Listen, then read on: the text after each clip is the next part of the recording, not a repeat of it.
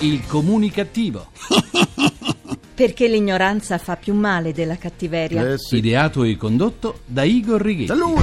Pioggia, vento e sangue nelle vene, e sangue nelle vene, Sangue nelle sangue vene. nelle vene. È già qualcosa. per eh. Giovanotti, buona comunicazione, Italia comunicativa dal vostro comunicativo di fiducia Igor Righetti. Bentornati alla nostra terapia radiofonica di gruppo Missioni Zero numero 2022 con il 22 Le Carrozzelle, tombola undicesimo anno di programmazione. Terapia senza peli sulla lingua e neppure sotto le ascelle perché ora va di moda il glabro. Sedute radiofoniche e televisive per persone vere e non verosimili. Il mio primo saluto comunicativo di oggi lo mando a tutte quelle persone che comprano il vino un euro al litro, giustificando il loro acquisto affermando che lo usano soltanto per cucinare o perché ne bevono poco, poco, poco e soltanto ai pasti. Giustificazione che non regge, in quanto gli ingredienti di qualità scarsa, usati per cucinare, finiscono in ciò che poi si andrà a ingerire con il cibo. Per quanto riguarda invece coloro che affermano di acquistare il vino a basso costo perché ne bevono soltanto uno o due bicchieri al giorno, beh, proprio perché ne bevono soltanto uno o due bicchieri ai pasti, potrebbero comprarne uno di qualità, dato che durerebbe diversi giorni. Che bisogno c'è di acquistare un liquido al gusto di vino? Francamente sono per la qualità e non per la quantità. Meglio poco ma buono che tanto soltanto per saziarsi o per togliersi la voglia, voglia che comunque resterà inappagata,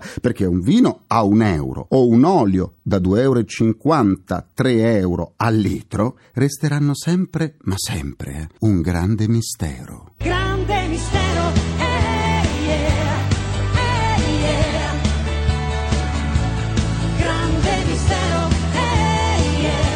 È un grande mistero, sì, come dice Irene Fornaciari. Un altro mio saluto lo invio ai nostalgici che ancora usano l'aceto di vino come condimento a crudo al posto dell'aceto balsamico che ha sostituito quasi esclusivamente il primo eppure quello di mele. L'aceto di vino è tornato a essere usato come anticalcare naturale per pulire i vetri o l'interno del frigorifero. Insomma, un ritorno al passato. Continuiamo la terapia. Povero Monti, povero Monti, la sua ultima proposta legislativa è stata sonoramente bocciata dai giovanissimi studenti. Il Premier avrebbe inserito nel testo di riforma del lavoro un cambiamento nel calendario scolastico con la limitazione a un solo mese di vacanze estive al posto dei tre mesi consueti. Apriti cielo!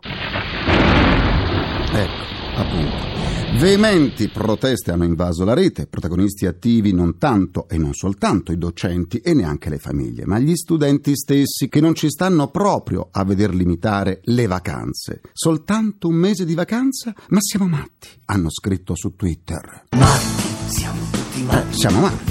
Proteste così veementi che da parte dell'entourage è arrivata immediata la rettifica. Non è previsto alcun limite a un mese delle vacanze delle scuole. La proposta prevede la possibilità per la scuola di restare aperta nei mesi estivi, ma gli studenti non sarebbero costretti a frequentarla, anche perché i programmi scolastici si bloccherebbero come sempre i primi di giugno. La misura invece tende ad andare incontro alle esigenze di molte famiglie che non ce la fanno a tenere a bada i propri figli nei tre mesi estivi. Attività sportive e ricreative, nonché lezioni di recupero potrebbero trovare spazio in una scuola aperta per 11 mesi all'anno. Va da sé che ogni istituto deve essere autonomo nella scelta dell'impiego per il tempo supplementare. Messa così non ci sarebbe che essere d'accordo. Tre mesi di vacanza sono veramente eccessivi e con le famiglie impegnate nel lavoro molti, troppi adolescenti vivono nei mesi caldi una libertà incondizionata. Tempo prezioso invece quello estivo, tempo da mettere a profitto, anche divertendosi, perché no? La proposta di Monti forse non avrebbe sollevato tante proteste se non avesse usato il termine scuola, perché trovare un posto per far svolgere attività sportive o ludiche agli studenti nel periodo estivo per aiutare le famiglie che lavorano e non hanno possibilità di seguire i figli è giusto, ma non si deve parlare di scuola. A scuola ci si va per imparare, per studiare e al termine dell'anno i meritevoli andranno avanti. È il luogo dove si decide chi deve proseguire e chi deve sostare. Premio e castigo, insomma. Scuola come formazione di vita. Altro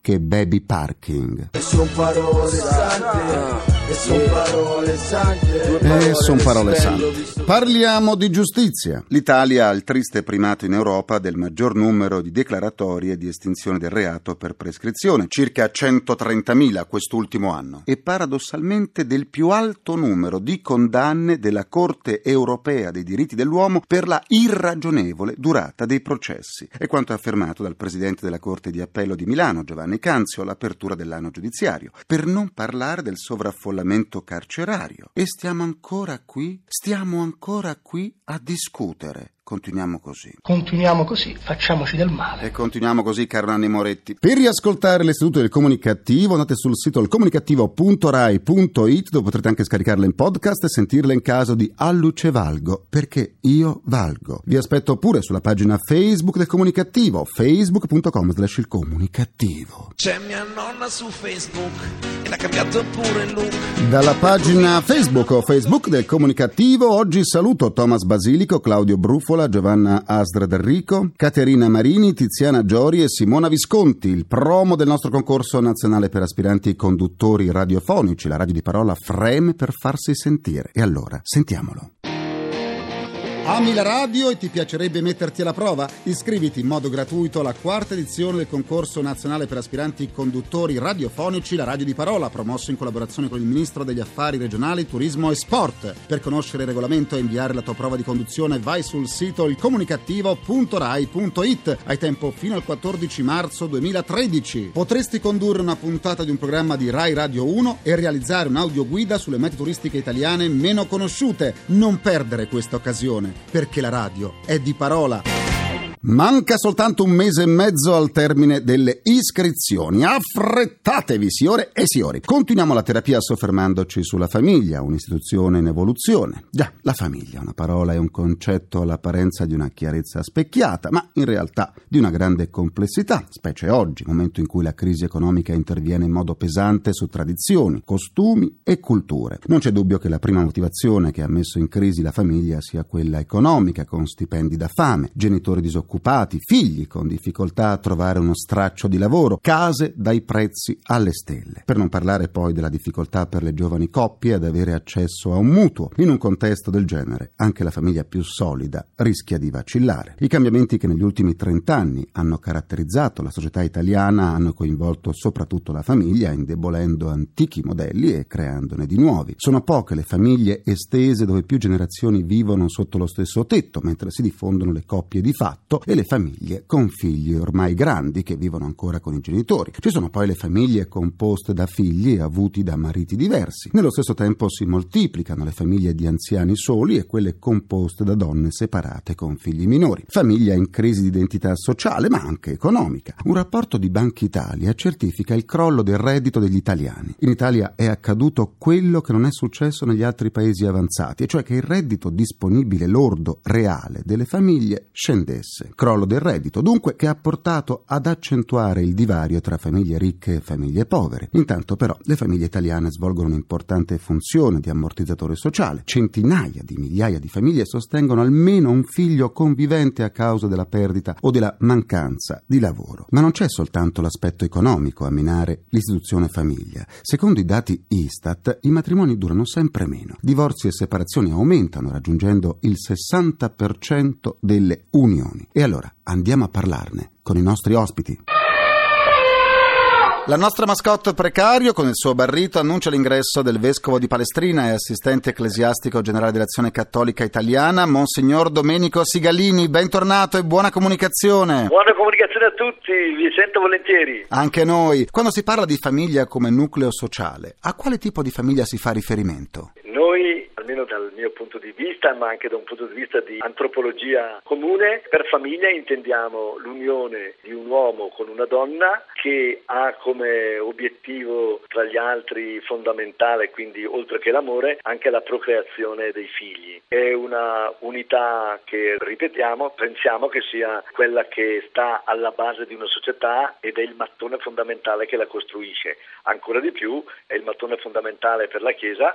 Questa famiglia però deve essere legata da un patto che noi come cattolici chiamiamo matrimonio, ma che è chiamato matrimonio anche dal punto di vista civile perché deve essere un impegno che è di fronte a una comunità precisa, concreta. Come tutelare la famiglia? Intanto la tutela va nel riconoscerla per quello che è e quindi difenderla da tutte le varie situazioni che la possono mettere in secondo piano. Per esempio occorre essere in grado di aiutare la sua sussistenza, aiutare la sua vita concreta a fare in modo che possa godere dei diritti di tutte le persone, ma anche dei diritti particolari come famiglia, perché si fa carico di creare figli, quindi di dare un contributo di futuro alla società e questi figli non possono essere visti come un impedimento al lavoro oppure un fardello da, da portare da parte di qualche amministrazione, ma sono persone sulle quali bisogna investire. Famiglia allargata e slalom degli affetti, come trovare la bussola che ci indichi la giusta direzione? Per me la, la giusta direzione è quella proprio che ci viene dalla nostra Costituzione. Noi abbiamo una Costituzione fisica precisa che decide il nostro sesso. Uno è maschio o è femmina. Le altre, eh, la teoria del genere io assolutamente non la ritengo una cosa seria che permetterebbe a una persona di scegliersi lui il suo sesso indipendentemente dalla sua corporeità. Questa quindi è una cosa assolutamente non possibile perché crea dei grossi disordini all'interno della stessa psicologia della persona. Quindi un papà e una mamma è il diritto che ogni bambino deve avere venendo a questo mondo. Grazie a Monsignor Domenico Sigalini, vescovo di Palestrina e assistente ecclesiastico generale dell'Azione Cattolica Italiana e buona comunicazione. Grazie e buona comunicazione a tutti. Do la buona comunicazione al direttore delle news di TV 2000, Stefano De Martis. Buona comunicazione a voi. Direttore, quale palinsesto caratterizza l'immagine di rete dell'emittente? Noi proponiamo come un emittente che accompagna i nostri telespettatori per tutta la giornata. Vogliamo essere una TV di compagnia, una compagnia intelligente, stimolante, stimolante per noi e stimolante per i nostri telespettatori, che ci, come dire, ci danno un riscontro di questa impostazione di palinsesto sommergendoci di telefonate. Noi abbiamo dei programmi che, come dire, che quasi si autoalimentano attraverso le telefonate dei nostri telespettatori, che non solo vogliono partecipare con interventi in audio o in altre forme, con internet, con messaggi, sms, ma che spesso ci forniscono loro stessi degli spunti e delle storie da raccontare poi in studio. TV 2000 ha un'ampia gamma di programmi educativi, un canale dedicato alla famiglia per acquisire conoscenze in molti campi. Conoscere dunque per poter meglio scegliere?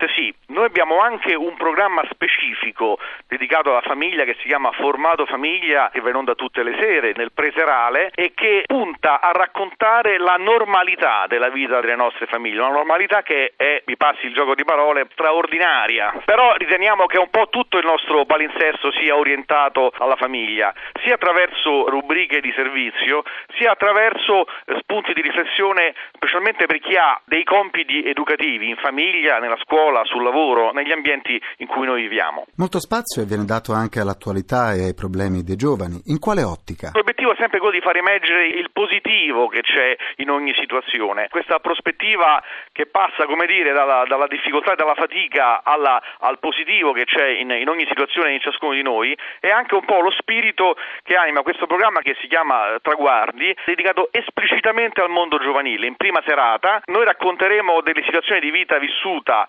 anche estreme, non soltanto ma anche estreme perché non vogliamo eludere i problemi, non vogliamo nasconderci come si dice dietro a un dito. Ogni puntata è orientata a capire alla fine come si esce dal tunnel in cui tutti, e specialmente i giovani, prima o poi si trovano. E questa ricerca del positivo è anche la caratteristica delle, delle nostre news e del nostro telegiornale, che noi orgogliosamente definiamo l'unico telegiornale che racconta anche le buone notizie. Grazie a Stefano De Martis, direttore delle news di TV 2000 e buona comunicazione. Grazie a voi e buona comunicazione. Sincerità, adesso è tutto così semplice.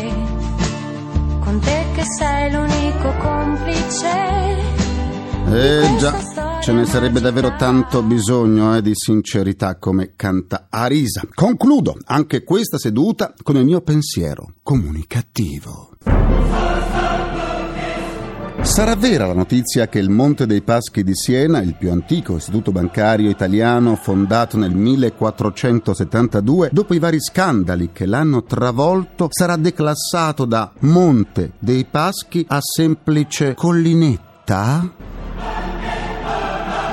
La collinetta dei Paschi di Siena. Ringrazio i miei implacabili complici, Vittorio Lapi, Valtrighetti e Carapagliai. Un ringraziamento a Francesco Arcuri. Alla console, alla console, Alla console tra gli immancabili. Folletti falsi folletti, ancora sotto shock a causa dell'IMU, a causa dell'IMU. C'è Gabriele Cagliazzo. Dato che siamo in tempo di crisi, se non volete spendere troppi soldi per un oggetto griffato, scrivetevi il nome sulla testa rasata, così potrete dire anche voi di avere un capo firmato. Domani mattina, come ogni giovedì, vi aspetto in tv, in diretta alle 10.40 su Rai 2 all'interno di TG2 Insieme con l'appuntamento settimanale del comunicativo in tv. Domani mi soffermerò sull'annuncio in televisione, ieri e oggi. Interverranno le annunciatrici e conduttrici tv Rosanna Vaudetti e Claudia Andreatti, Miss Italia 2006, quindi non mancate. La terapia quotidiana del comunicativo tornerà domani, sempre alle 14.44 su Rai Radio 1. la voce ufficiale di Radio 1 non è mai distratta, ma mai, eh? Donne, è arrivato l'arrotino. Ecco, è arrivato l'arrotino per riportarmi a casa. Sì, sì, sì, arrivo un attimo. Lei continua ad arrotare coltelli, forbicine. Sì. Buona comunicazione, buon proseguimento dal vostro portatore strano di comunicattiveria, quella sempre. Igor Righetti, grazie, Lina GR1, a domani. Il comunicativo. Perché l'ignoranza fa più male della cattiveria. Ideato e condotto da Igor Righetti.